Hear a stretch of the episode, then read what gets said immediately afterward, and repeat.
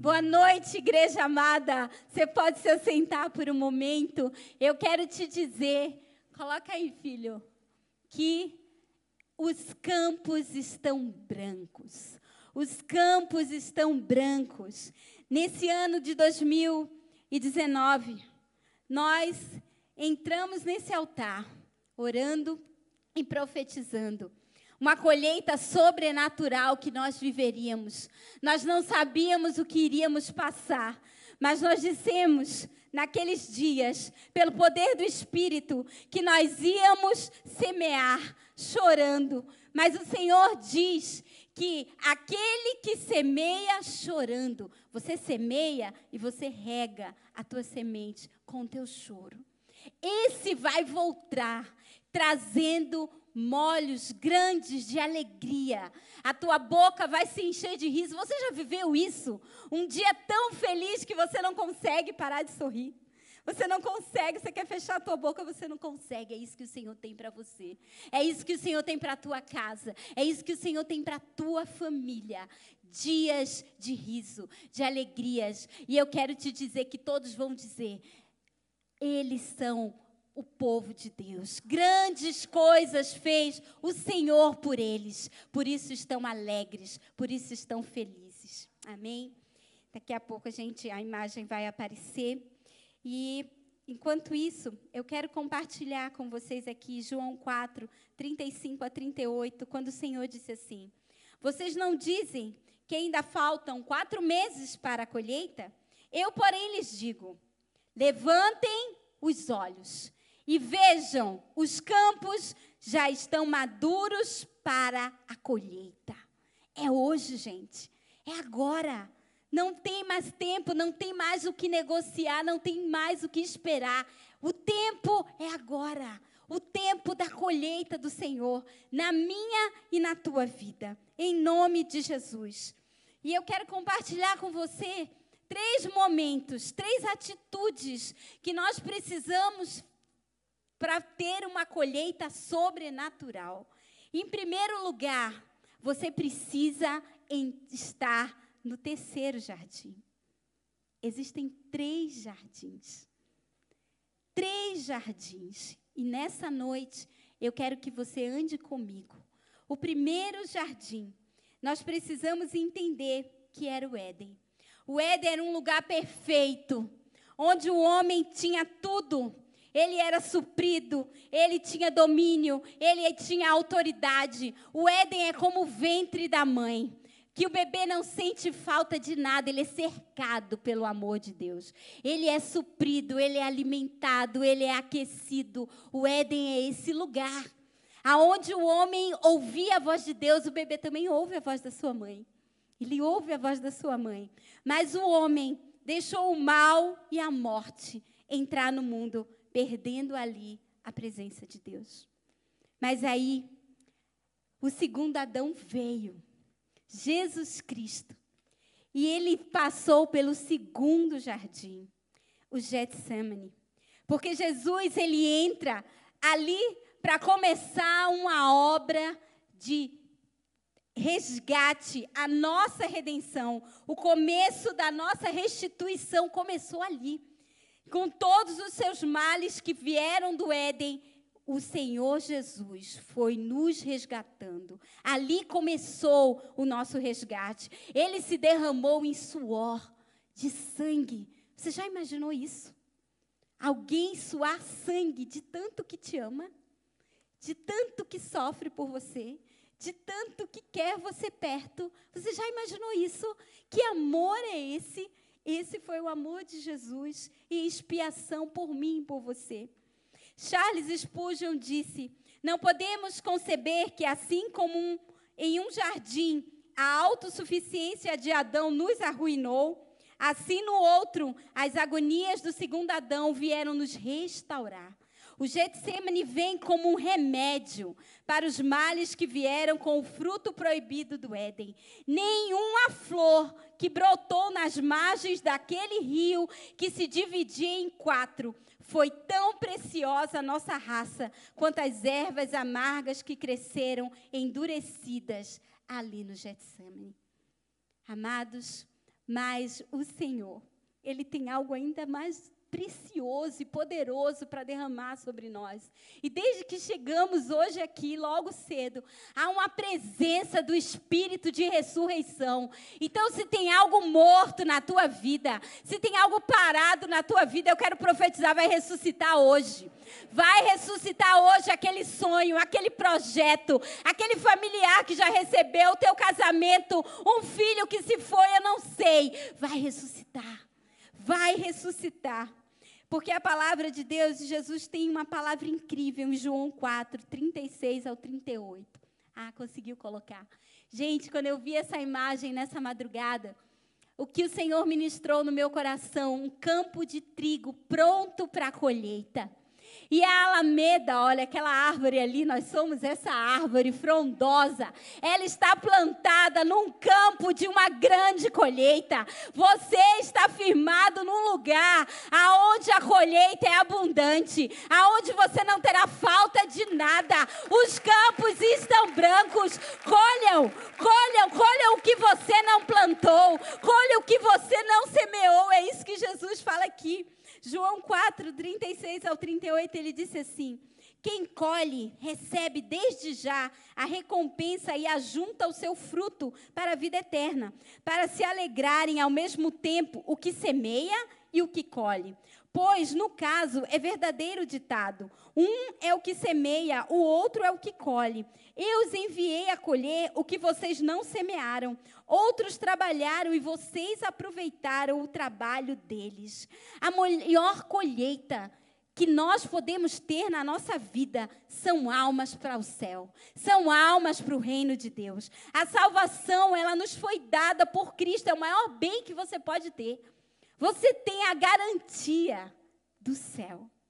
Alguém semeou a palavra, regou a palavra e você foi colhido por Cristo. Mas ao mesmo tempo que você, que esse que semeia e que te colhe, você também recebe a vida eterna. É por isso que é uma semeadura que você vai colher o que você não plantou, alguém já plantou a tua. Alguém semeou no teu coração a graça eterna. E cada um de nós, nesse campo da colheita sobrenatural, há um jardineiro.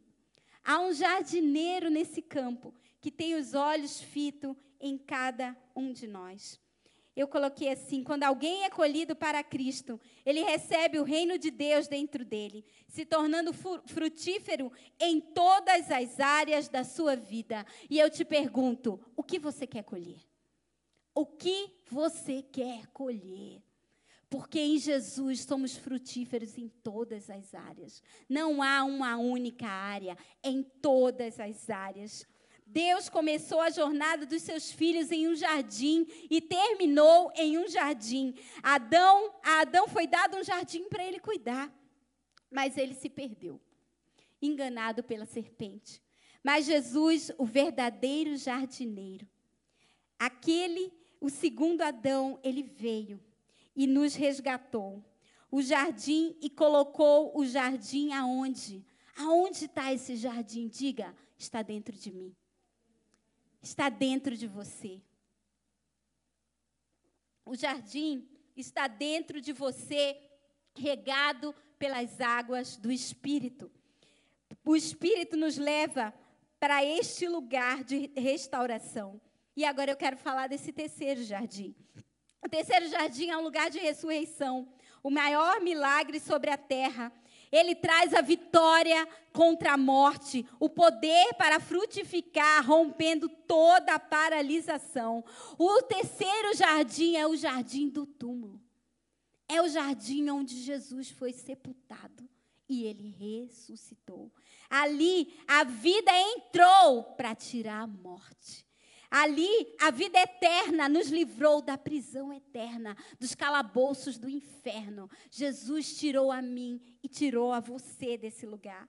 Mas ao terceiro dia, ele ressuscitou. Durante três dias, irmãos, prestem atenção, isso é um sinal profético.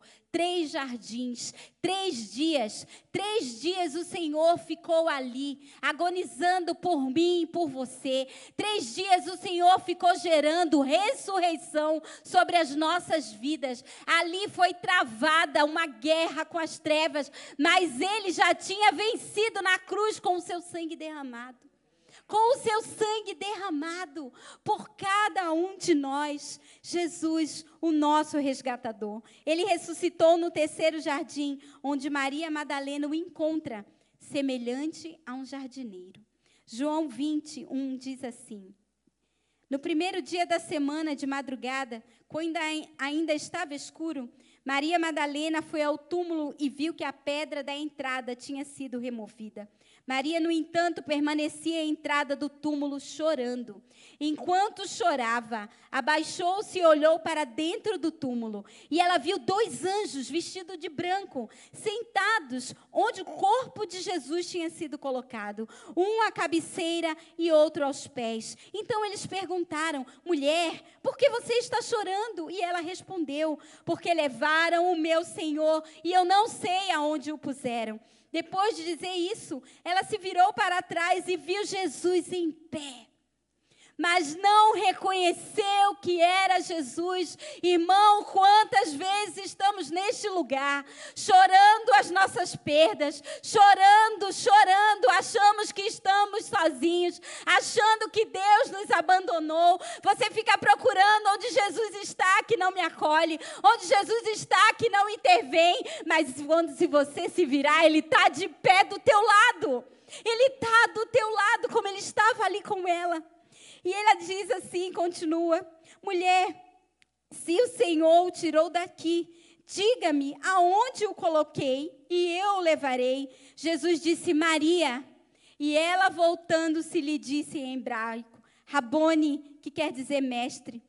Amados irmãos, nessa noite nós estamos aqui, nesse terceiro jardim, no jardim da ressurreição, aonde a vida entra para nos tirar da morte, da prisão para a vida eterna, para a liberdade, um jardim onde o Senhor te fala: teu tempo de sair do casulo acabou. Gente, nós temos tido muitos, muitas testificações com borboletas. E o Senhor quer dizer para você que aquele peso da morte, que aquele peso do casulo, de você ficar assim, todo espremido, acabou. Seja leve. Tira o peso, tira o fardo. Jesus disse: O meu fardo é leve e voa. Voa para viver tudo aquilo que o Senhor tem para a tua vida. É isso que sai do jardim do túmulo borboletas borboletas coloridas, porque o Senhor tem uma graça, uma graça, dons intermináveis para derramar sobre a sua igreja. Jesus transformou tua vida. Seja leve. Seja leve. Eu tenho aprendido isso. Nós podemos deixar as coisas mais leves. Por que precisamos ser tão pesados? Por que precisamos ser tão duros? Por que, que a nossa boca, a nossa língua precisa ser tão vil. Podemos ser leves. É isso que o Senhor nos fala essa noite. Jesus, o jardineiro, ele está aqui. E ele vai ressuscitar tudo que possa estar ainda parado na tua vida, em, nome de Jesus. Em segundo lugar, você precisa andar com Jesus. Para você ter essa colheita gloriosa, você precisa andar com Jesus. Você precisa andar com Jesus, o jardineiro. Adão, antes da queda, ele andava com Jesus. Mas com a entrada do pecado, ele perdeu isso. Mas um contemporâneo dele, Enoque.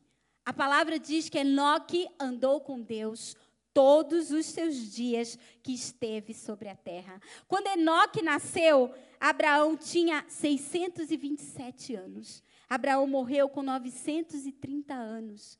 Eles eram contemporâneos. Em Gênesis 5, 22, a palavra de Deus vai nos falar sobre isso. Enoque andou com Deus e depois gerou a Matusalém. Viveu 300 anos e teve filhos e filhas. Todos os dias de Enoque foram 365. Enoque andou com Deus e não foi mais visto, porque Deus o levou para junto de si.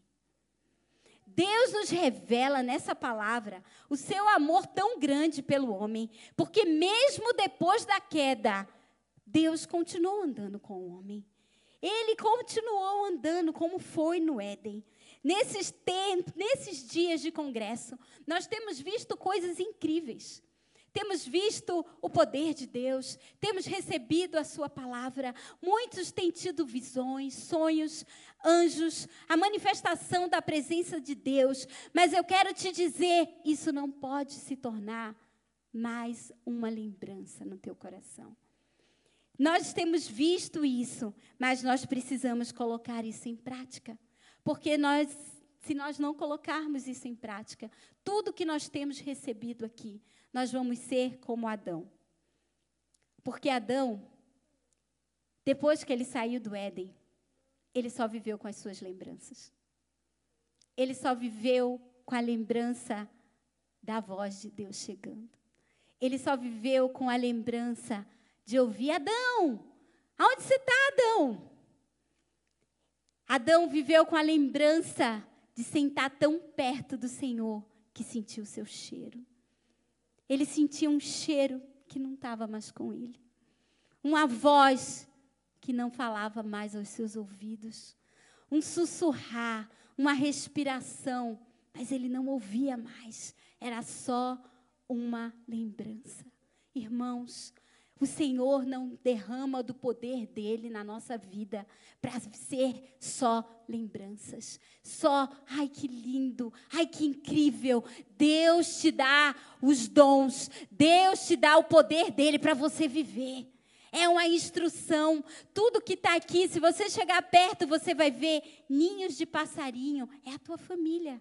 É a tua casa, um aconchegado ao outro. Você vai ver borboletas, você vai ver flores no meio das pedras. Isso não é só um cenário, é a nossa vida. Quando o Senhor me falou do tempo de florescer, Ele disse assim: Filha, o que vocês estão vivendo em Curitiba? Eu disse: A maior estiagem dos últimos 50 anos.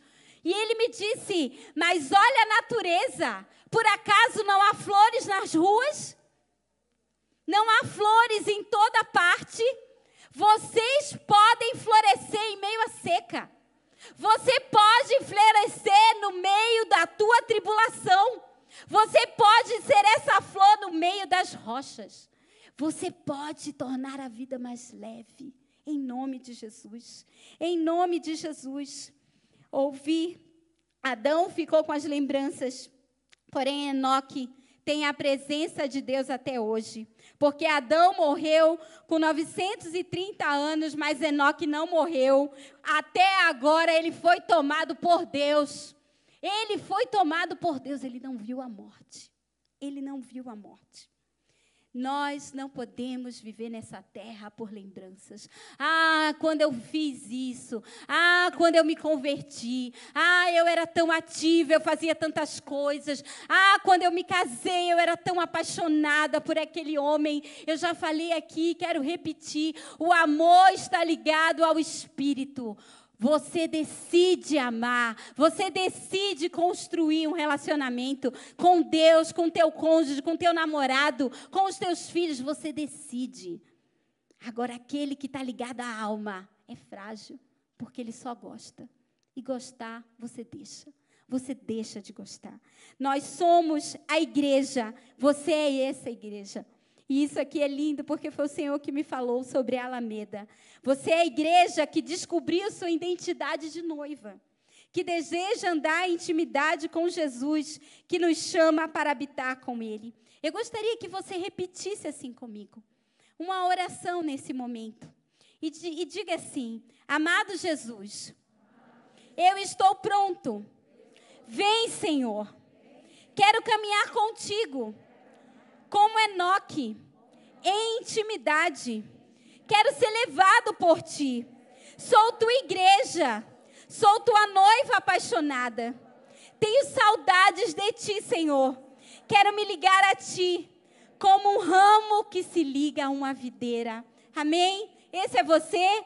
Amém. Você é essa videira ligado. A, a, você é esse ramo ligado à videira, em nome de Jesus.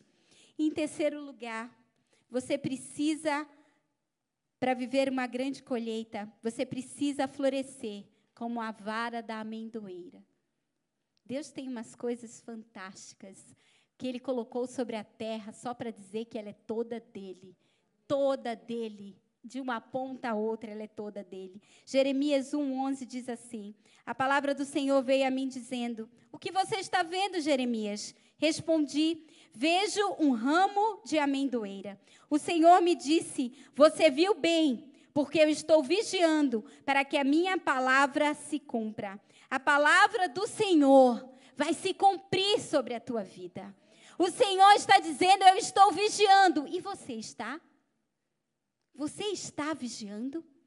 Você está zelando para que essa palavra se cumpra? Você tem andado sobre ela? Você tem feito isso? Eu lembro que um dia o meu filho, que ainda não era adolescente, entrou numa crise. E ele disse assim: Mãe, eu nasci para quê? Todo mundo tem um propósito. E eu disse, filho, pergunta a Deus. E ele vai me responder. Eu disse, claro, ele vai te responder. E ele entrou no quarto. Ele entrou no quarto dele e no outro dia ele saiu dali com a palavra. Isaías 42. E quando ele leu aquela palavra que fala do seu chamado, ele tinha 13 anos. Eu e o Abson Todos os dias incutimos isso na mente dele. Tem uma parte dessa palavra que diz que você não pode se atrasar, porque tem um povo te esperando. E às vezes eu brinco com o Lucas e ele está lá de boa assim, eu digo, ó, oh, corre, porque senão você vai chegar atrasado, tem um povo te esperando. É isso você trazer a palavra para a tua vida até que ela se cumpra em todos os momentos. Qual é a profissão que eu vou seguir? Com quem eu vou casar? Deus já tem tudo pronto. Entre neste lugar de revelação. Nós não precisamos inventar nada. Você só precisa ouvir a voz do Senhor e seguir. Ele, a amendoeira, é uma das árvores preferidas do Senhor e você vai descobrir por quê porque ela é como um candelabro. A palavra que ilumina e desperta a terra. Êxodo 25 a 31 diz assim: Eu gostaria que você prestasse atenção. 25, 31, 33, 36 e 40. O Senhor instruindo. Faça também um candelabro de ouro puro, de ouro batido. Deverá ser feito esse candelabro. O seu pedestal, a sua haste, os seus cálices, as suas maçanetas e as suas flores formarão com ele uma só peça. Numa haste haverá três cálices com formato de amêndoas, uma maçaneta e uma flor. Na outra haste haverá três cálices com formatos de amêndoas, uma maçaneta e uma flor. E assim serão as seis hastes que saem do candelabro. As maçanetas e as hastes do candelabro formarão uma só peça, com o mesmo tudo será uma só peça obra batida de ouro puro. Tenha o cuidado de fazer tudo, olha, porque ele tem tudo pronto, segundo o modelo que foi mostrado a você no monte. As folhas da amendoeira são entrelaçadas, ligadas uma a uma, feitas de ouro. Por que, igreja? Por que, que o Senhor dá essa, essa visão o candelabro é a palavra, são os sete Espíritos de Deus. Porque eles são todos entrelaçados? Porque sem unidade o Pai não age. Precisamos ser um. Precisamos andar aliançado uns com os outros. Precisamos ser esse ouro. A palavra de Deus diz que o ouro é provado no fogo, e assim o Senhor prova o coração dos seus filhos. Você é ouro as dificuldades, as, as conquistas, os desafios vão transformando o ouro, esse é ouro purificado. Assim é a igreja de Cristo. Quando ela anda unida, como Jesus sempre fala. Eu amo o livro de João porque tudo em João é nós. Nós, nós, quando vocês forem um, como eu, o Pai e o Espírito somos um, tudo virá, diz o Senhor. Tudo virá unidade, unidade, unidade. Nós somos essa amendoeira. Efésios 5,14 diz assim: Por isso é que foi dito: Desperta, ó tu que dormes, levanta-te dentre os mortos, e Cristo resplandecerá sobre ti. A amendoeira no hebraico significa literalmente aquele que desperta porque ela é a primeira árvore que brota antes mesmo da primavera chegar. Durante o inverno, todas as folhas das outras árvores caem, murcham, ficam secas. Parece que elas não valem mais para nada, que elas ficaram inúteis. Assim também chega os dias do inverno na nossa vida, não é? O inverno chega e nós muitas vezes nos sentimos assim, caídos, secos, parados, falidos, abandonados, sozinhos.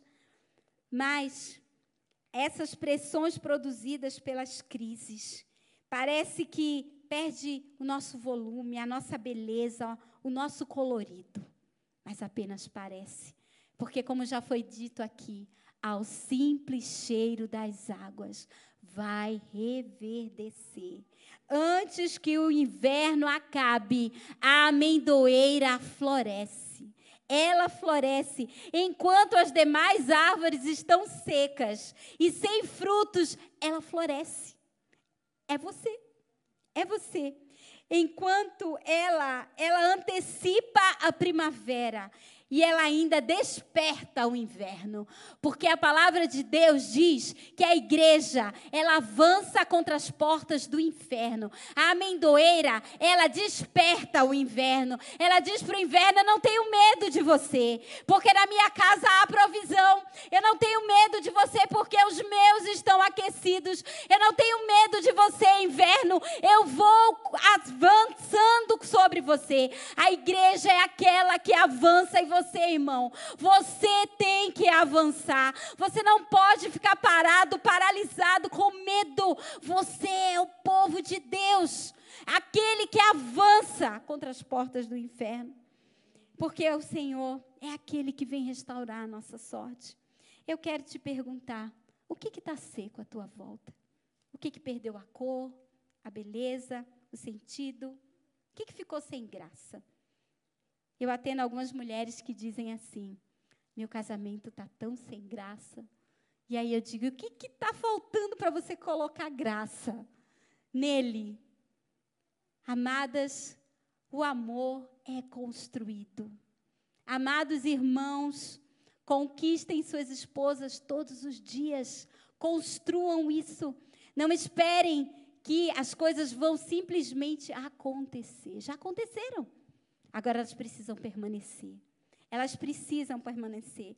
A amendoeira é a única árvore que frutifica em Israel o ano inteiro. Nem mesmo no inverno ela interrompe esse ciclo. E os seus ramos, os seus galhos formam esse candelabro. Porque a palavra do Senhor, ela se renova a cada manhã nas nossas vidas. Amém? Amém. Amém. Em nome de Jesus. Salmo 1, 2 a 3 diz assim: ao contrário, a sua satisfação está na lei do Senhor, e nessa lei medita de dia e de noite. Ele é como a árvore plantado à beira de águas correntes, dá fruto no tempo certo, e as suas folhas não murcham. Tudo o que ele faz prosperará. Amém? Tudo o que ele faz prosperará. E eu quero terminar aqui profetizando sobre a tua vida. Isaías 55, de 1 a 13. Essa é uma palavra poderosa. E eu quero orar sobre você que nos assiste. Eu quero orar sobre você que chegou aqui cansado, desanimado. E a palavra de Deus diz assim: Venham todos vocês que estão com sede. Venham às águas, vocês que não possuem dinheiro algum. Venham, compram e comam. Venham, comprem vinho e leite sem dinheiro e sem custo, porque gastar dinheiro naquilo que não é pão, e o seu trabalho árduo naquilo que não te satisfaz. Escutem, escutem e comam o que é bom, e a alma de vocês se deliciará com a mais fina refeição. Deem ouvidos a mim, venham a mim, me ouçam, para que a sua alma viva. Farei uma aliança eterna com vocês. Minha fidelidade prometida a Davi. Veja, eu fiz uma testemunha aos povos, um líder e um governante às nações. E as nações não o conheceram. Com certeza você convocará nações que você não conhece, e nações que não o conhecem se apressarão até você por causa do Senhor, seu Deus, o Santo de Israel, pois ele concedeu a você o esplendor. Busque ao Senhor enquanto é possível achá-lo. Clamem por ele enquanto ele está perto. Que o ímpio abandone o seu caminho e o homem mau os seus pensamentos. Voltem-se ele para o Senhor, que terá misericórdia dele. Voltem-se para Deus pois ele dá de bom grado o seu perdão, pois os meus pensamentos não são os pensamentos de vocês, nem os meus caminhos são os seus caminhos, diz o Senhor. Assim como a chuva e a neve descem dos céus e não voltam para ele sem regarem a terra e fazem a brotar e florescer para ela produzir semente para o semeador e pão para o que come. Assim também, a palavra que sai da minha boca, ela não voltará vazia ela não voltará vazia, mas fará o que desejo e atingirá o propósito para o qual enviei. Vocês sairão em júbilo e serão conduzidos em paz. Os montes e colinas irromperão em canto diante de vocês, e todas as árvores do campo baterão palmas. No lugar do espinheiro crescerá o pinheiro, e em vez de roseiras bravas, crescerá a murta e isso resultará em glória para o nome do Senhor, para que o seu sinal eterno não seja destruído sobre a tua vida.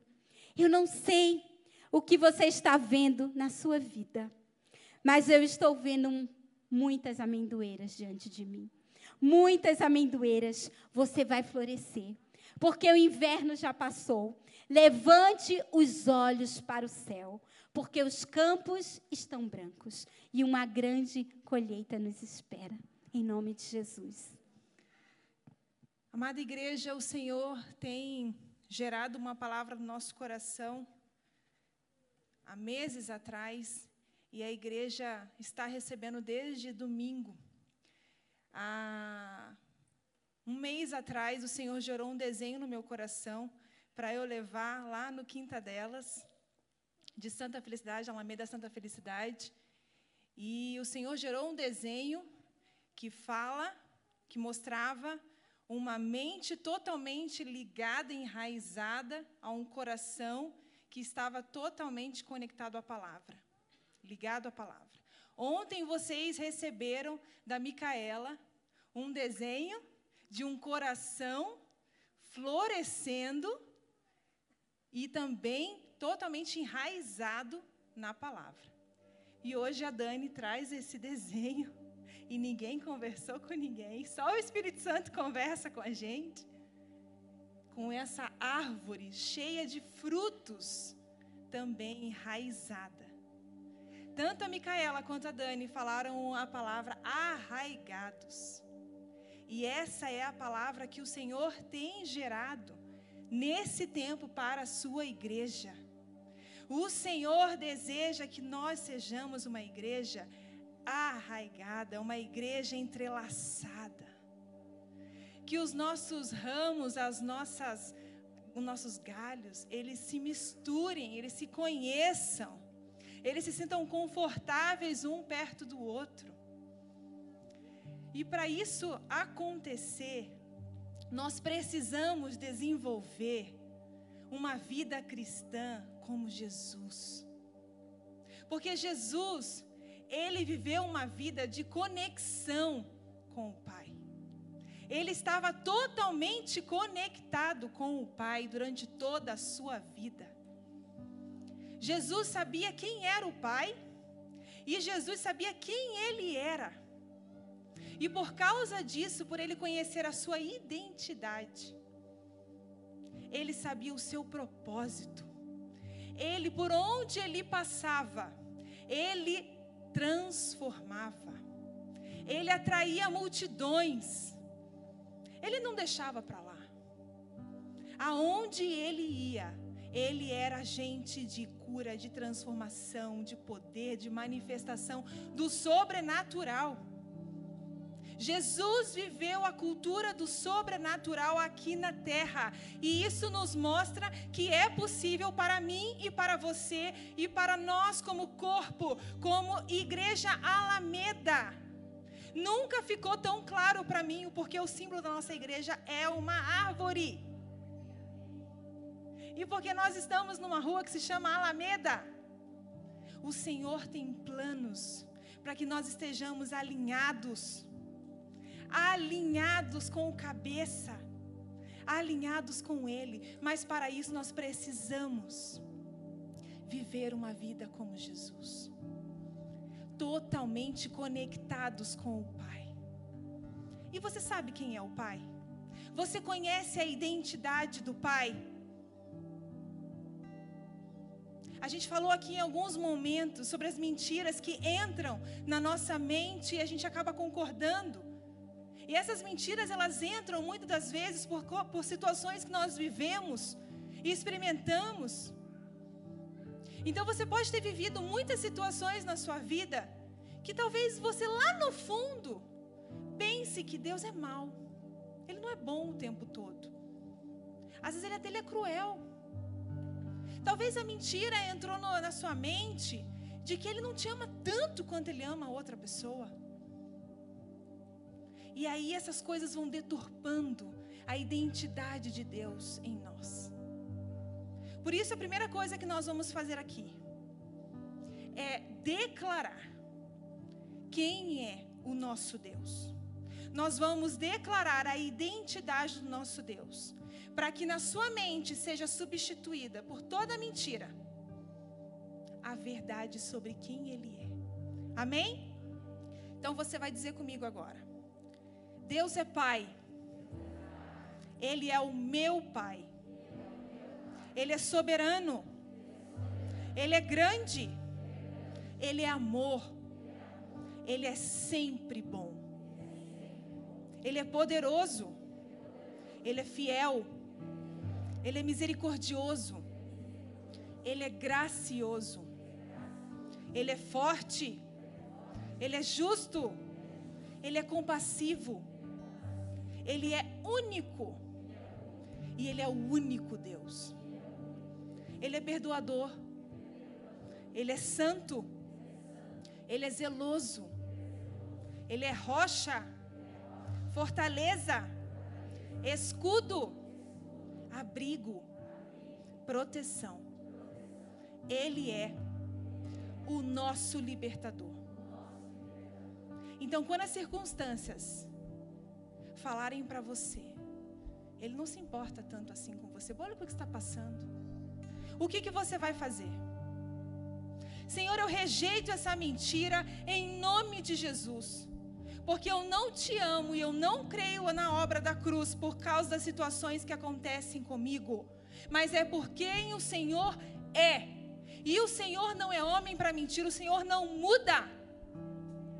Eu posso ó, vacilar para lá e para cá, mas o Senhor não muda. É quem o Senhor é. E eu decido crer que o Senhor é sempre bom. E eu decido ver as circunstâncias de com olhos espirituais, porque eu decidi que eu não sou desse mundo, eu não pertenço a esse mundo. Eu quero viver a cultura do céu aqui na terra. Então eu preciso olhar com os olhos espirituais tudo que acontece na minha vida. Amém? Amém. Agora que você sabe a identidade do Pai, você sabe qual que é a identidade que Ele te deu? Jesus sabia quem Ele era. Jesus frutificou em tudo que Ele fez, porque Ele sabia quem Ele era. E você pode ter alguns papéis na sua vida, alguns rótulos. E esses rótulos linkados ao propósito de Deus, eles são poderosos. Por exemplo, Você pode ter o rótulo de pai? Você é mãe? Filhos? Mestre? Você ocupa alguns papéis que podem te trazer alguns rótulos. E muitas das vezes esses papéis, a gente sofre muita perseguição dentro dessas áreas. Então você pode ser uma mãe, um pai, e isso pode ser um trabalho árduo para você. Eu vou te dizer uma coisa: Satanás faz de tudo para que a nossa tarefa seja difícil, porque existe um grande propósito ali. Se você tem muita dificuldade em ser mãe, eu te digo, você será mãe espiritual de muita gente. Se você tem dificuldade, pai, de exercer a paternidade no dia a dia, você será pai de multidões. Você será uma referência por onde você passa. Esses papéis linkados, tudo, irmãos. Às vezes a gente fica perguntando, Senhor, qual é o meu propósito? Nós precisamos enxergar tudo o que fazemos com propósito. O propósito está dentro de nós porque nós temos a vida de Cristo. Então, tudo que nós estamos fazendo tem propósito santo, eterno. Precisamos olhar com olhos espirituais tudo, tudo o que fazemos. Então eu pergunto: você sabe quem você é? Não aquela pessoa do teu temperamento, da tua personalidade, ou aquelas coisas, aquelas características que você cansou de ouvir a vida inteira. Você é encrenqueira. Você, você é um orgulhoso. Você é isso, você é aquilo. Não essas características. Você já perguntou ao Pai quem Ele diz que você é? Eu vou contar uma coisa para vocês muito breve. No início desse ano, o Senhor me deu uma direção muito clara. Ele me deu uma palavra, uma promessa. Ele me deu uma direção de nós nos juntarmos em 12 mulheres para formarmos um grupo de base na casa do oleiro. E ele me prometeu que aquilo que nós vivêssemos entre as 12, nós geralmente descemos a casa do oleiro com 40 mulheres para trabalhar. Ele iria fru multiplicar, frutificar na vida daquelas 40. Porque esse grupo de 12 é profético. E aquilo que nós vivêssemos ali nas 40, ele iria multiplicar nas 80, que geralmente é o número que a gente desce de participantes à casa do oleiro. Nós começamos a se reunir, essas 12 mulheres. Todas líderes, e nem sempre, nem todas, temos intimidade, nos conhecemos de pertinho. Mas o Senhor foi trazendo uma direção muito clara de que nós deveríamos conhecer a identidade uma da outra através da mente de Jesus. Então nós começamos a fazer algumas dinâmicas. E a gente começou a perguntar ao Espírito Santo: Espírito Santo, quem é a Meg? Como que o Senhor vê a Meg? E aí pode, vamos dar o um exemplo aqui da Meg que está eu e ela. Vamos supor que eu achava a Meg aleluiada demais, esquentadinha demais, faladeira, né? É, às vezes muito, né, sonhadora. Vezes eu tinha isso lá dentro de mim. Mas aí, na hora que eu perguntei para o Espírito Santo, Espírito Santo, quem é a Meg? Como que o Senhor vê a Meg? E aí o Espírito da verdade, aleluia, o Espírito da verdade, ele traz a verdade, ele lava a minha mente sobre quem a, a Meg é. E aquela mentira, ela é lavada, lavada, lavada. E aí sai a mentira de que a Meg não é esquentadinha. Entra a verdade que ela é cheia do Espírito Santo, que ela é uma mulher virtuosa, que ela é uma mulher forte. E veio muitas, irmãos, muitas palavras, muitas palavras sobre quem cada uma. E a partir do momento que eu olhar para Meg todos os dias, eu vou olhar para ela. com a identidade que o Senhor me disse que ela tem. E eu tenho aprendido a amá-la. Aprendido não, porque não é difícil. É bem fácil. Deus tem nos dado uma oportunidade de caminhar esse ano juntas. E eu quero te honrar, Meg. Porque você é uma visionária. Você é uma mulher que tem visão do Senhor. E Ele vai te honrar. Porque o que você tem feito vai frutificar. E nós temos caminhado juntas, entrelaçadas. E tá tão gostoso assim. Tá tão bom assim. E o Senhor gera uma coisa nova e eu já quero contar. E ela também.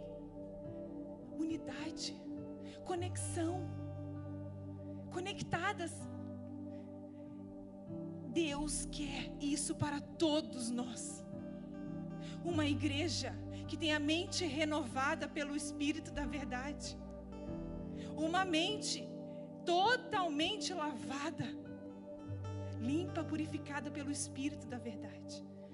Então agora eu quero que você feche os seus olhos. E você vai perguntar ao Espírito Santo: Espírito Santo, sobre quem eu preciso nesse momento deixar o Senhor renovar a minha mente e dizer a identidade dela no Senhor. Quem são as pessoas que você tem tido dificuldade de caminhar, de olhar, de amar? Que você tem interpretado coisas, que você tem sentido coisas e que te impede de caminhar com elas. Agora eu quero que você peça ao Senhor os nomes e você vai perguntar ao Senhor, ou agora, ou depois, a verdade sobre a identidade delas em Cristo. E você vai permitir que o Espírito da verdade lave as suas mentes com a verdade dele. Porque o Senhor tem o desejo de que sejamos um só corpo. Equipe, se posicione, por favor, ao redor do templo. Vamos continuar em intercessão, em oração. Você que está em casa também. Faça esse exercício com o Espírito Santo. Se coloque diante dele. Anote os nomes. E vá, cada um, pergunte ao Espírito Santo qual a identidade. E você vai dizer de voz audível a identidade, renovando a sua mente sobre essa pessoa. Em nome de Jesus.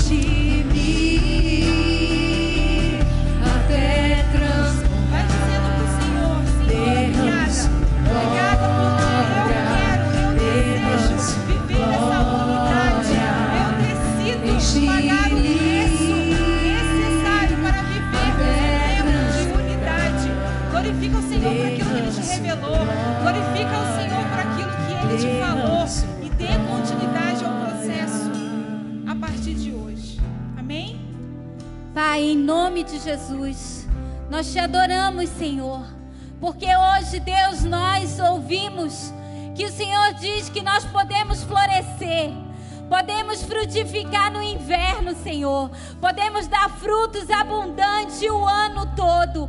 Podemos viver aliançados, Pai. Podemos, Senhor, fazer da nossa casa o terceiro jardim, um lugar de ressurreição, um lugar onde o Senhor habita, um lugar vida flui. Obrigada, Espírito de Deus. Coloca essas verdades em cada um de nós. Vem, Senhor, enchendo. Vem, Senhor, transformando enquanto os teus filhos estão aqui.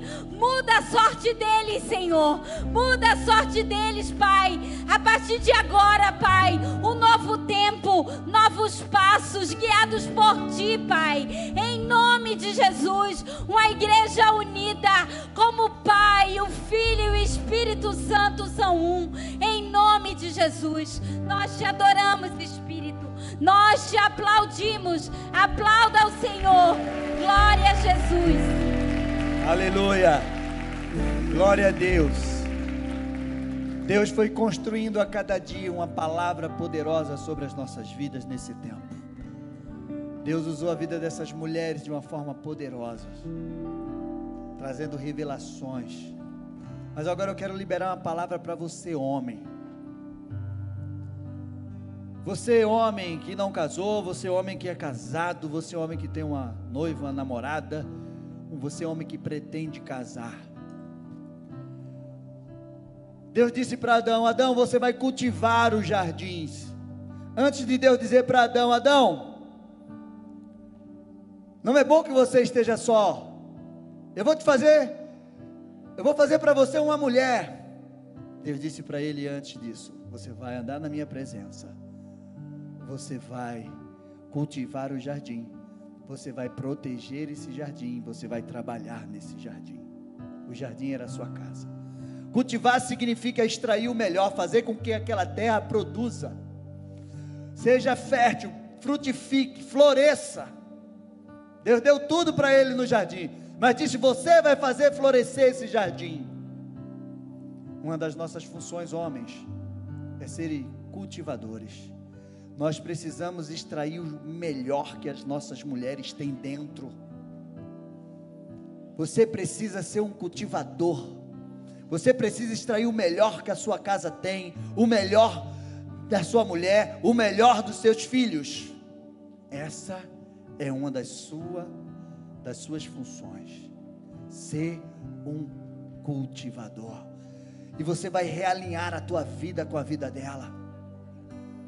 Deus tem levantado um exército de mulheres poderosas. Mas Deus quer levantar um exército de homens poderosos. E esses homens precisam cultivar, ser um incentivador, ser um provedor, um promotor, um direcionador daquilo que a sua casa precisa.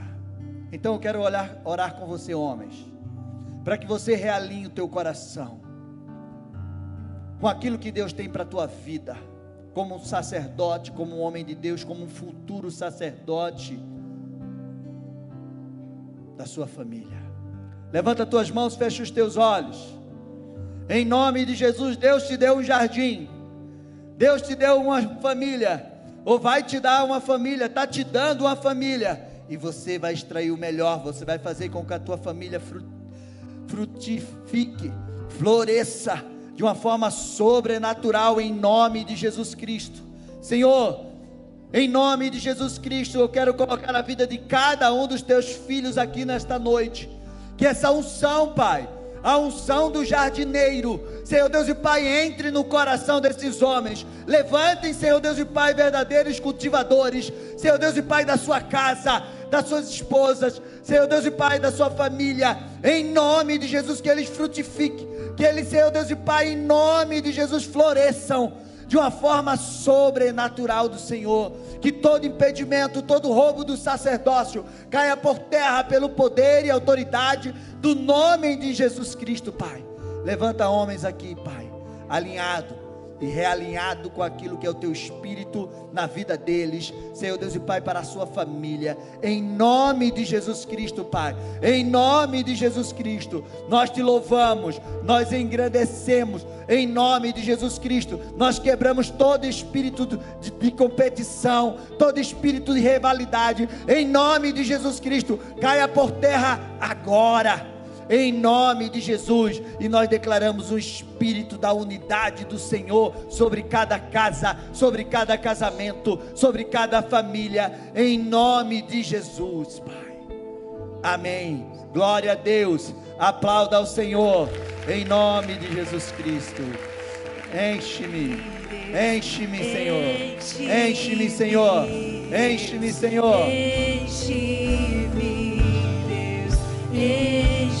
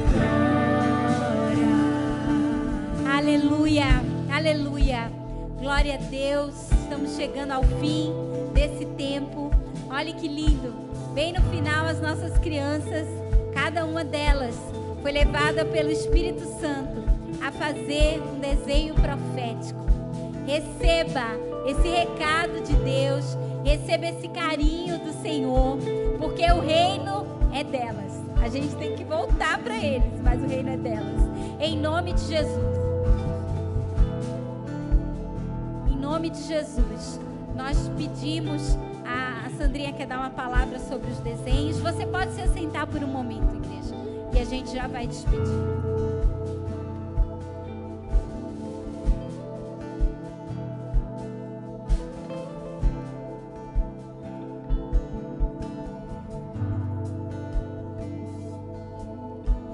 Recebi vários aqui.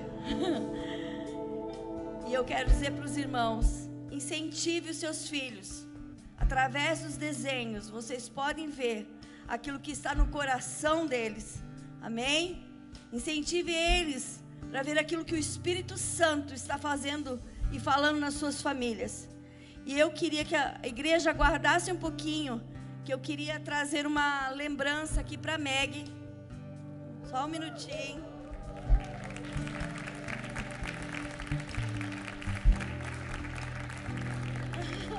Meg, receba essas flores, querida. Em nome da Igreja Alameda, em nome do Ministério de Mulheres, cada uma de nós, mulheres que estamos nesse ministério, somos muito, muito gratas pela sua vida. Você realmente é um- uma mulher que nos inspira, uma mulher que nos ensina, uma mulher que nos impulsiona. E nós louvamos, louvamos a Deus pela sua vida, querida. Que Deus possa cumprir na sua vida tudo aquilo que Ele tem e tudo aquilo que você tem se dedicado à sua obra, a essa igreja. Que Deus te abençoe, que Deus te leve além. Nós te amamos verdadeiramente muito, muito, muito. Bom, querida. Obrigada, gente. Amo vocês demais, demais, demais, demais. Glória a Deus. Lília, querida, fica aqui. Ô, Sandrinha, fica aqui. Vamos terminar. Gente, esse ano, por conta da pandemia, nós não tivemos. Deixa aqui, motor. você, né? Nós não podemos fazer a casa do oleiro. Mas eu quero dizer para você que um dos propósitos do Senhor com esse congresso é dizer que somos um só. Não é? Porque quando o oleiro trabalha em nós, qual lugar onde nós vamos frutificar, se não na sua casa? Então eu quero que vocês aumentem a expectativa de vocês do que Deus fará ano que vem. Em nome de Jesus, o oleiro já começou um trabalho, ele já colocou a mão sobre os vasos nesse tempo, mas coisas maiores ainda ele quer fazer e transformar. E nós estamos juntos, viu? Em nome de Jesus, amo vocês, igreja. Obrigada. Maravilhoso. Eu quero orar despedindo a igreja agora. Queria que vocês estendessem a mão de vocês. Pai, obrigada por esse tempo de unidade. Obrigada, Senhor, porque vamos ficar assim unidos até que o Senhor volte. Obrigada pela vida do nosso pastor Sebastião. Obrigada pela vida da pastora Sueli, Pai. Uma mulher que tem se levantado nesse tempo como coluna, como referencial para nós. Deus, traz a tua honra, Senhor, sobre a vida dela, sobre a sua casa, sobre a sua família, sobre cada lar aqui constituído. Eu quero declarar, eu quero profetizar. É tempo de florescer. É tempo de florescer, floresça. Seja essa amendoeira, seja esse lugar frutífero, que a, os teus galhos sejam cheios, cheios, cheios, que todos possam dizer: é o Senhor, é o Senhor. Eu te abençoo em nome do Pai do Filho e do Espírito Santo. Que o Senhor volte o seu rosto para ti e te dê a paz. Que a sua face resplandeça sobre ti. Vá. Vá para frutificar, vá para crescer, para prosperar, para viver os melhores dias da sua vida, como noiva, como amada do Senhor, em nome de Jesus. Amém. Deus abençoe vocês. Fiquem na paz. Agora vocês vão precisar sentar.